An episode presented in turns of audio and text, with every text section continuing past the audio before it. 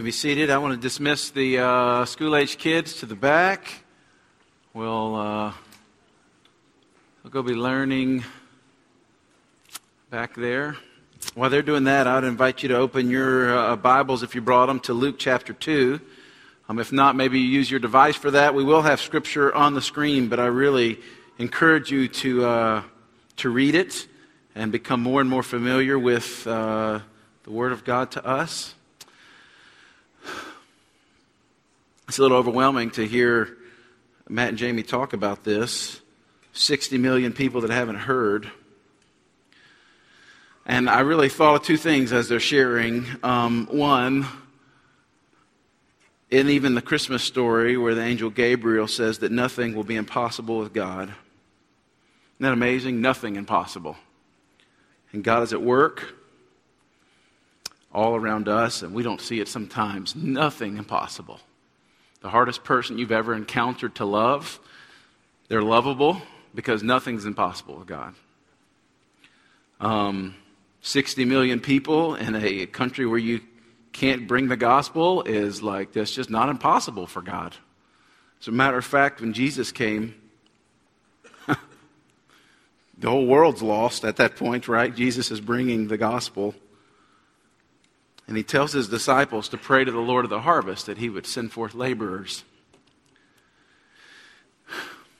And I used to think, and I prayed that as we came, and I've prayed that almost every day since we started this church, that God would send forth laborers. And I used to think that that was God sending people from outside of our church covenant into our church, basically while I, what I was praying, so that we would have help, like living out what God's called us to. And he has done that, and that is certainly part of it. But I think more than that, pray the Lord of the harvest that he would send forth laborers. We're praying that God would change our hearts so that we become the laborers. Most of us, even maybe without even mentioning it, we just we come week after week and we're more consumers than contributors. We come to soak up, to leave, and then come back to soak up again. And God is saying that He has planted that spiritual truth. He's changed our lives. He's, he's made us ministers of reconciliation so that we would understand our call um, as part of His mission to go. I want to look uh, this morning in Luke uh, chapter 2 just the second part of the, we looked at Simeon last week. We've been in a series, Advent series, called Ordinary People, Extraordinary Faith.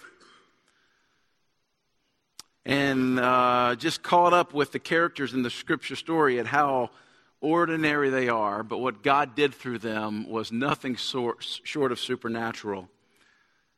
And you think about Mary as a little teenager and Joseph.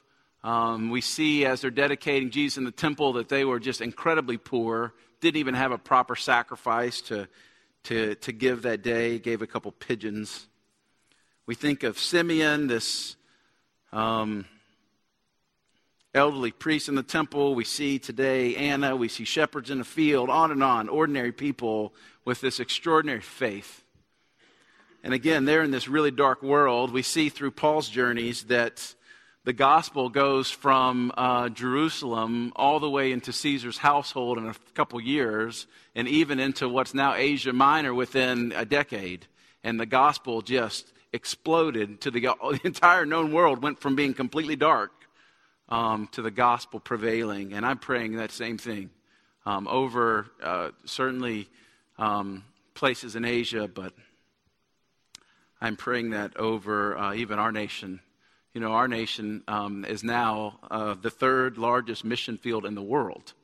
That there are Chinese missionaries flooding into America to bring the gospel here, where the church should be so predominant. I read a study even this week that said uh, they're forecasting by 2025 that only 4% of America um, will, will be evangelical believers.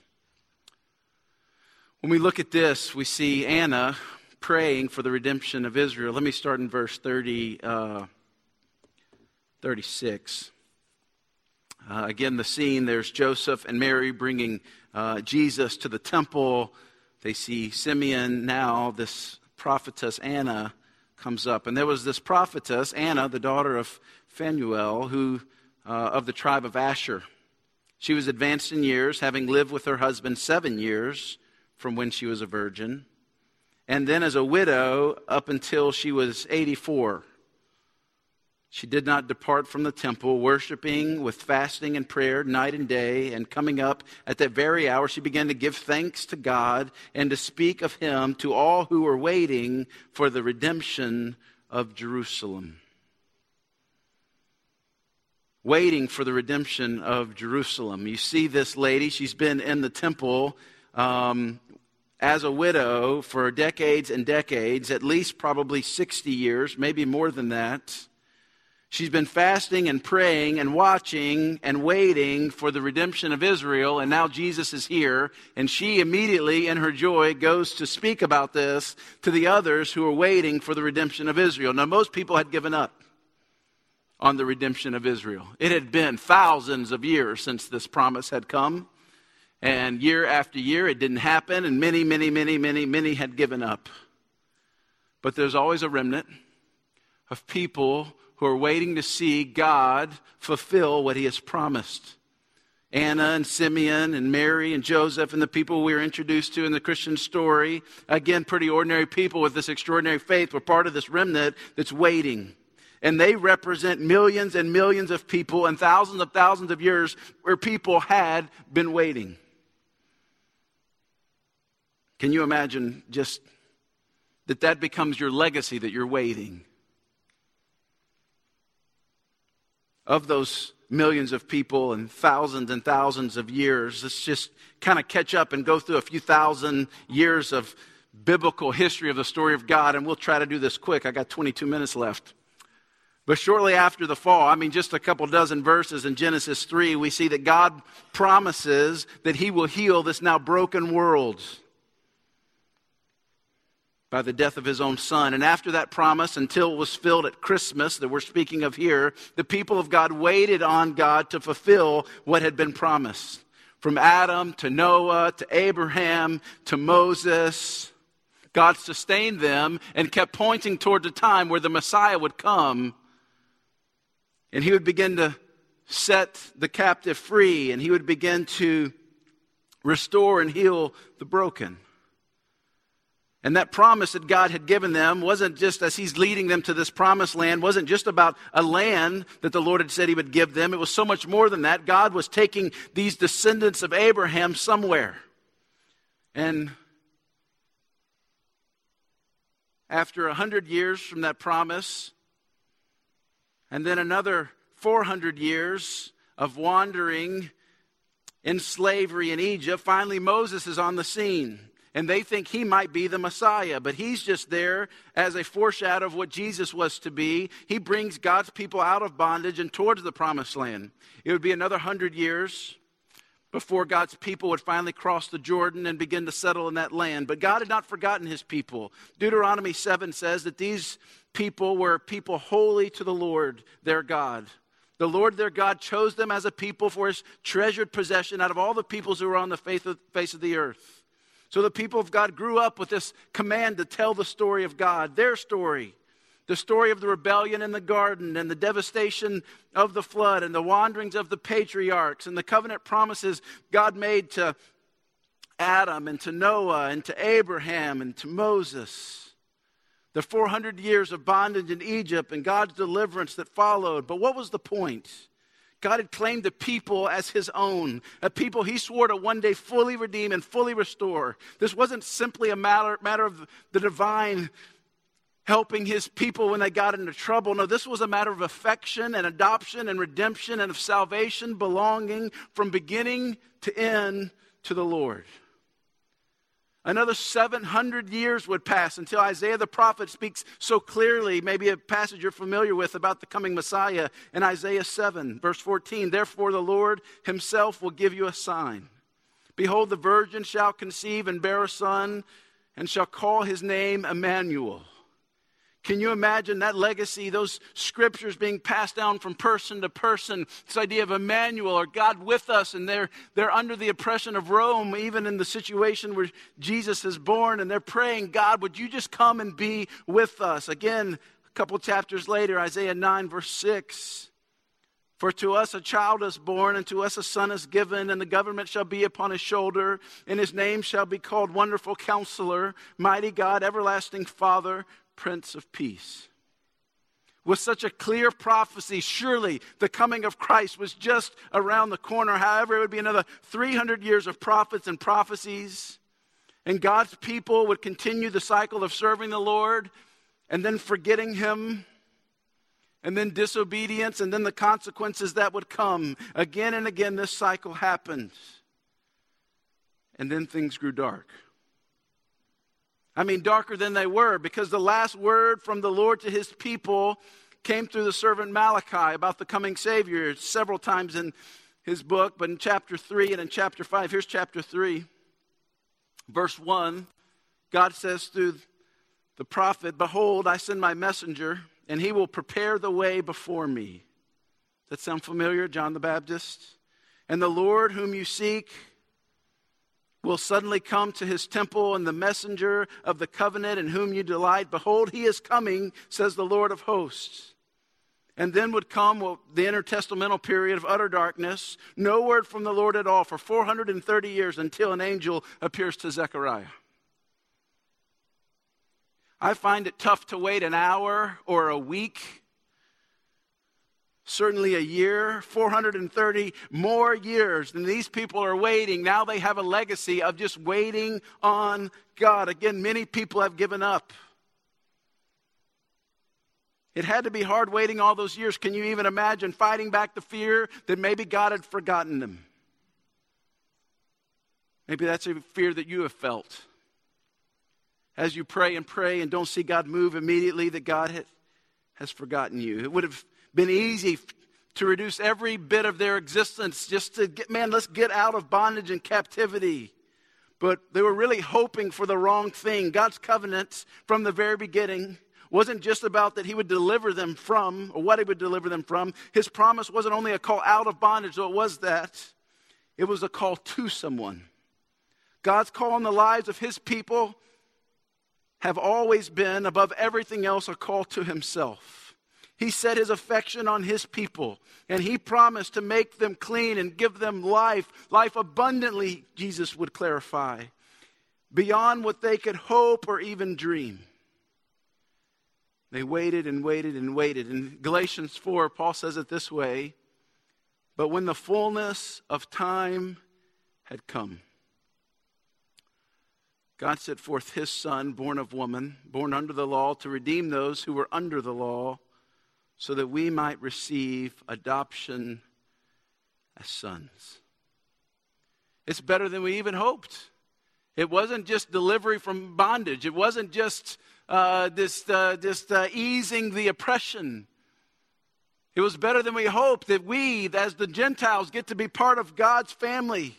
Because in the fullness of time, God sent his son, and God wasn't late. While God rarely comes at our appointed time, he always comes at the right time. And our job is not to hurry him along, but to patiently wait with hope, to have faith in his timing. That's the kind of theme of the message today. We talked about faith in God's promises. This is talking about faith in God's timing. See, God's idea of on time and my idea of on time are strangely different. Again, I want things right now. I'm ready for the drones from Amazon to start dropping things in my front yard. Like, that would be literally amazing.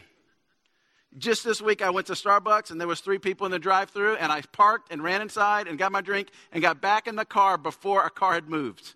And I was like, that's a score for the day, right? I didn't have to wait, right? I want things right now. And then when we look at this, the story of God from Genesis to the first Christmas, we see thousands of years from that first promise to the fulfillment in Luke 2. And there have been thousands of years between that first Christmas and this Christmas. And we've been ra- waiting on Christ to come again to fully finish what he began. Where Christ comes and gets rid of sin. And we see the end of time through the lens of revelation of every tribe and tongue. And no more sickness and tears. And we're still waiting. We are awaiting people. And my encouragement to you, and I implore you today, is to have faith in God's timing. Why does God ask us to wait? Why does He delay when He could certainly act? Why does God allow things when He could step in and prevent them? I don't know the answers to all those questions. I know that God is good and that we can trust Him. And sometimes that's all we have to hold on to, for our faith to wrap itself around. Waiting is possibly the hardest thing for a Christian to do. Now, waiting's not passivity. A couple months ago, I asked a guy, How's the job hunt going? He said, Oh, I'm just waiting on God. I'm like, No, that's stupid. You haven't like put in a resume or anything? Like waiting on God is not passivity. Like I'm just gonna, we're just gonna wait here and moan about the fact that there are 60 million people over there that haven't heard the name of Jesus. That's that's stupid. We have to work and we have to pray and we do what we can, but at the end of the day, we know that God is sovereign and we can rest and we can trust that His timing is perfect. Look at Anna here. Anna, part of this remnant, who's in the temple, and she is, says she's been fasting and praying in the temple for over 70 years. That's unbelievable. Waiting is I've done everything I know to do, but it hasn't been enough. It's a great picture of our Sabbath that I've worked and now I rest. As I studied this week, I came up with at least three ways that waiting on God is good for us. And there's many more than this, we only have time for a few. First, it reminds us that we aren't God. Waiting or having to wait reminds us that we aren't God. Most of us have a perspective problem. We think we are at the center of this story big me, little God. And that everything should kind of rotate around us. But that's not the God of the Bible, and that's not the narrative of Scripture at all. If anything, it's big God, little me.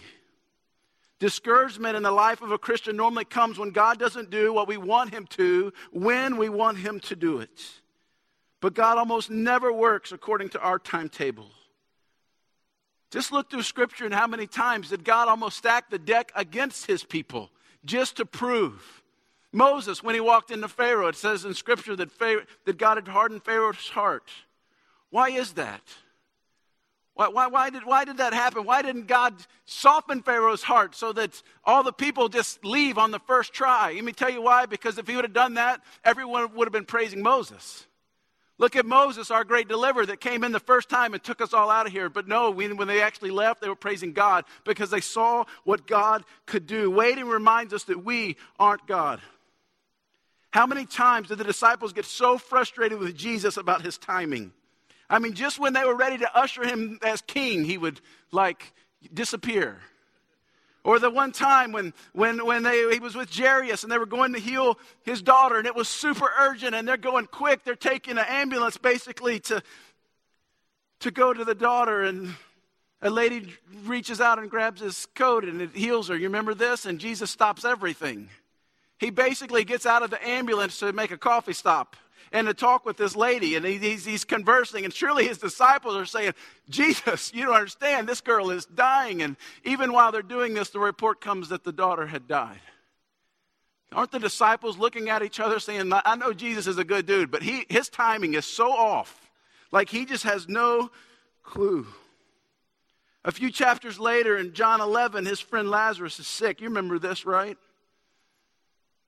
The report comes to Jesus. It says in verse 6 of chapter 11 So when Jesus heard that Lazarus was ill, he stayed two more days in the place where he was. There's no urgency. There's no quickness. There's not, they were just half a day's journey from where he was. Certainly he could have got there quicker. They got the report that Lazarus had died. Of course, the disciples, I'm sure, the looks they were giving to each other about this supposed king they were following and his timing issue.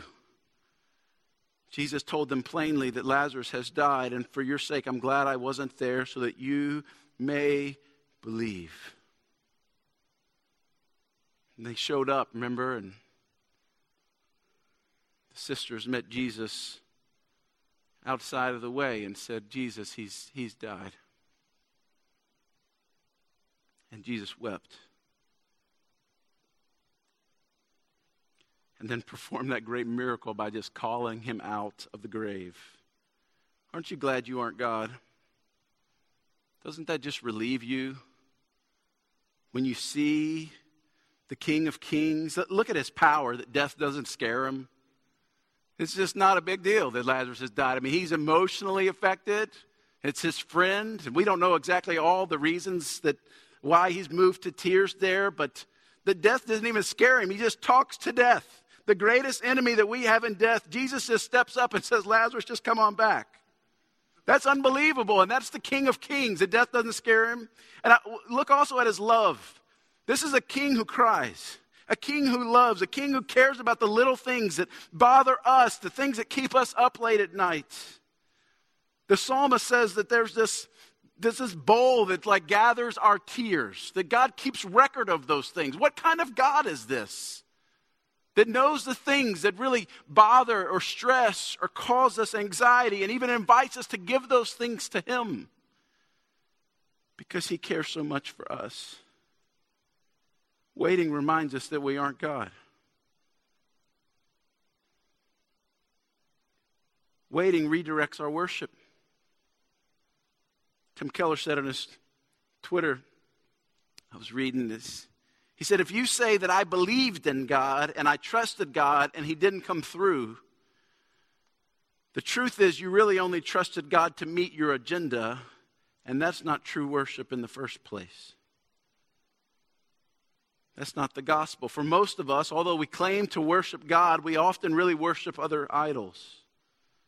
And this is the great pull of culture on us. And this is what's exposing us, even during this time of year of materialism and, um, and, and being invited to all the right places and knowing all the right things. This just kind of exposes these idols that we really worship.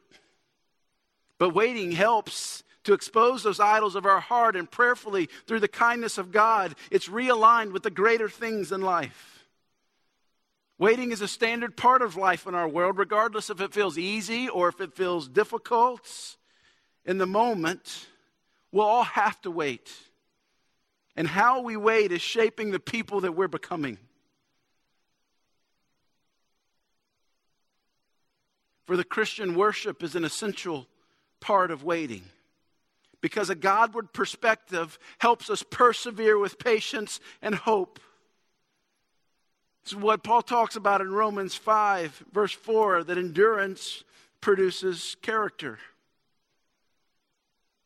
And character produces hope, and hope does not put us to shame because God's love has been poured into our hearts through the Holy Spirit who's been given to us. The Holy Spirit, even now, friends, is working in your heart. Right now, as I speak, the Holy Spirit is working to realign and redirect your worship, to expose the idols, to through his kindness, lead us to repentance. Waiting redirects our worship is the last little thing that I want to share. The waiting reveals our identity. Look back at Galatians 4. But when the fullness of time had come, God sent forth his Son, born of woman under the law, to redeem those who are under the law, so that we might receive adoption as sons and daughters. Romans 8, Paul would further clarify verse 14 For all who are led by the Spirit of God are sons of God. For you did not receive the spirit of slavery to fall back into fear, but you have received the spirit of adoption as sons, by whom we cry, Abba, Father. The Spirit Himself bears witness with our spirit that we are children of God, and if children, then heirs, heirs of God, and fellow heirs with Christ, provided we suffer with Him in order that we also might be glorified with Him. We are the sons and daughters of God. We're part of His family, heirs to God's kingdom, filled with God's Spirit, and waiting with hope on His return. It may have stuck out to you that last phrase there in Romans 8 provided we suffer with Him. I don't know how all these prosperity gospel teachers miss so much of this. Like, this is part of the Christian life, that you will suffer with him. Whether it's this low level angst, just experiencing difficulty in the world, losing people that you love, having friends betray you, heartache, loneliness, just, just the, the effects of living in a broken world and we suffer and we persevere. And we do this because waiting reveals even part of our identity. That we can wait with confidence and hope because we're part of God's family and His Holy Spirit is at work in each and every one of us that claim Jesus right now, testifying that we are sons and daughters of God, but also empowering us to expose idols and redirect our, our worship in the right place, to give us strength to walk out in the mission of God and to even our very calling of why we were created. And while we wait, here's a few promises of God that we can hold on to. I'm going to fly through these. Psalms 40, verse 1 says, While we wait on God, He hears our prayers. I waited patiently for the Lord, and He inclined to me, and He heard my cry. While we wait on God, He hears our prayers. When we wait on God, He acts on our behalf. Isaiah 64, 4. No eye has seen a God besides you who acts for those who wait for Him. When we wait on God, He gives us strength. Isaiah 40, verse 31, maybe you've heard this. But they who wait on the Lord, those who wait for the Lord shall renew their strength, and they shall mount up with wings like eagles, and should, they shall run and not be weary, and they shall walk and not faint. Those that wait on the Lord. God gives us strength. Now, that, not everyone has the strength this morning to soar like eagles. Sometimes it's just enough strength to run, and sometimes it's just enough strength to walk but God gives us strength when we wait on Him. Waiting is as much a posture of our hearts as it is a reference to time. We can't hurry the plan of God, no matter how hard we try, but we do have two options. One, the most natural response to waiting is to worry, to make new plans, and to settle for shortcuts. To worry, make new plans, and settle for shortcuts well, God didn't move like I wanted him to move. And, and then he just seems to be really distant. So maybe I, maybe he's just forgot about me and, and I just need maybe you're single in the room and he's just not sent that person, right? The one. And so you're tempted to, to make a shortcut. Maybe he's not given you what you've asked for and you keep asking. Maybe he's not healed when you're, when you're sick and you're, and you're praying and he hasn't come through. And the temptation is to worry, to make new plans or settle for shortcuts. Like we have to bypass God's plan in order to get something done, as if God fell asleep on the job. But option two, what we get from Anna in this passage, is to work and to pray and then rest and trust. We work and we do what we can do and we pray that God would do something incredible, that we would see Him flex His supernatural muscles, that we would see something in our day, just as we, just as we saw in the day of Jesus where we see thousands and thousands of people come to Christ. We see entire cultures rearranged and changed. That we saw in the first and second Great Awakening, where again thousands of people come to Christ. This unique movement of God through His Spirit. And we pray for that and we work towards that, but in the end of the day, we rest and we trust. Doesn't this lift the burden on your heart that this is a work of God? And He's not asking us to save the 60 million. He's really not. You know what He's asking us to do? He's just asking us to lay our yes on the table. That's really all he's asking us to do. We look at the Christmas story, we see these ordinary people that didn't have any real special training for what God used them for. If anything, God chose, I mean, the poorest people with no official training for this. He looks through all of history, it says in Galatians 4, in the fullness of time, and he chose Mary, a teenager from this little bitty town with no money and very little life experience. And he said, You know what? You're perfect to carry the Messiah into the world.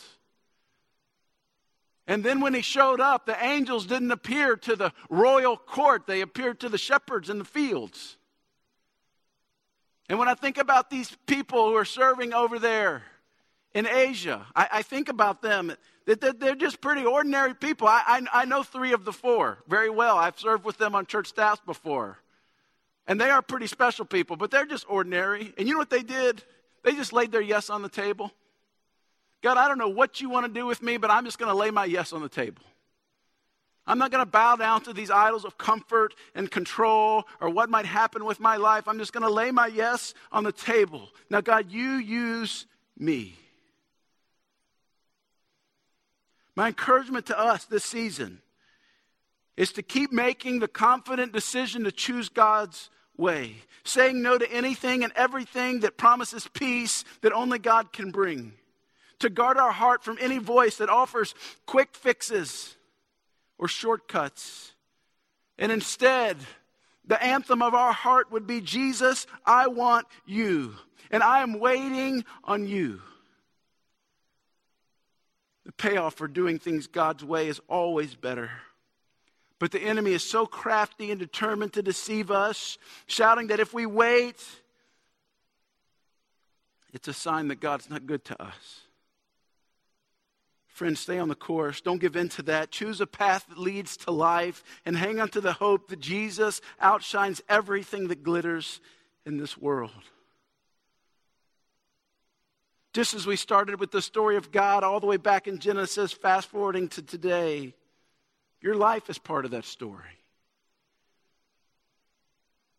My encouragement for you today is to allow yourself to be seized by God for something great. To get caught up in His greatness, to see God for who He is, changes everything about us.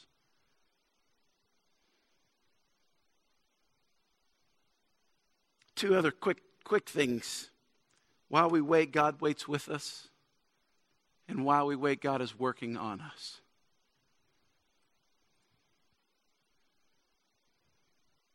I finished the sermon this week, and then I read in, in Romans 12 yesterday the words of Paul, and I felt like this was just a great definition of who Anna was. Let me remind you of this if you haven't seen this in a while in Romans 12 and verse 12. Rejoice in hope be patient in tribulation or affliction, and be constant in prayer. Isn't that God's heart for us concerning even what we've heard today? That we rejoice and hope that the gospel is here and it's available. That we're pa- patient through aff- affliction, but we're constant in prayer, knowing that God is going to do something great. Let me pray to that end. The band's going to come and lead us in a few more songs, and our some of our deacons, I think, are going to come and uh, serve uh, communion.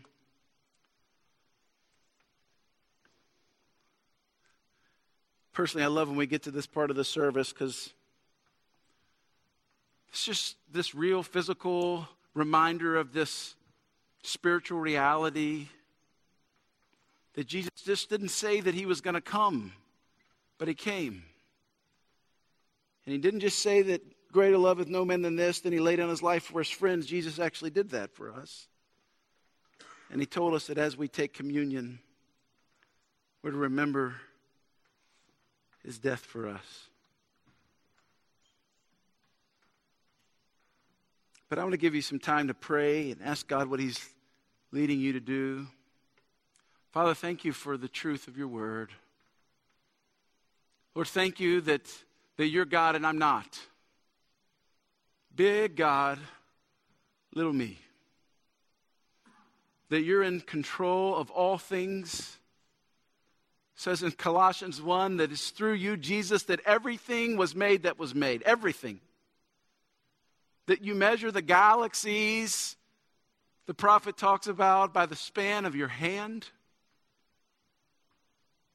that your angel reminds Mary that nothing is impossible with you. Nothing. No excuses can we bring to that. Lord, I pray, Holy Spirit, would you reveal in our hearts idols that we've let creep in there somewhere in the dark corners of our heart of comfort and control and apathy that has seized us.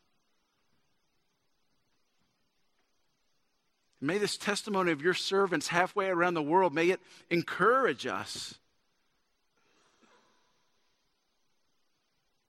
May it push us off the bed of mediocrity. And Lord, I pray that we would lay our yes down in front of you. That, like Anna, that we would be praying and fasting for you to come again. And we pray with thousands and millions of others, even so, Lord Jesus, we pray that you come quickly. But while we wait, we work, we pray, and we trust, and we rest,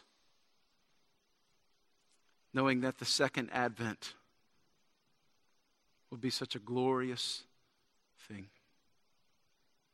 Or do what you want in the hearts of your people. It's in Jesus' name that we pray. Amen. I'll be in the back if anyone would like to pray.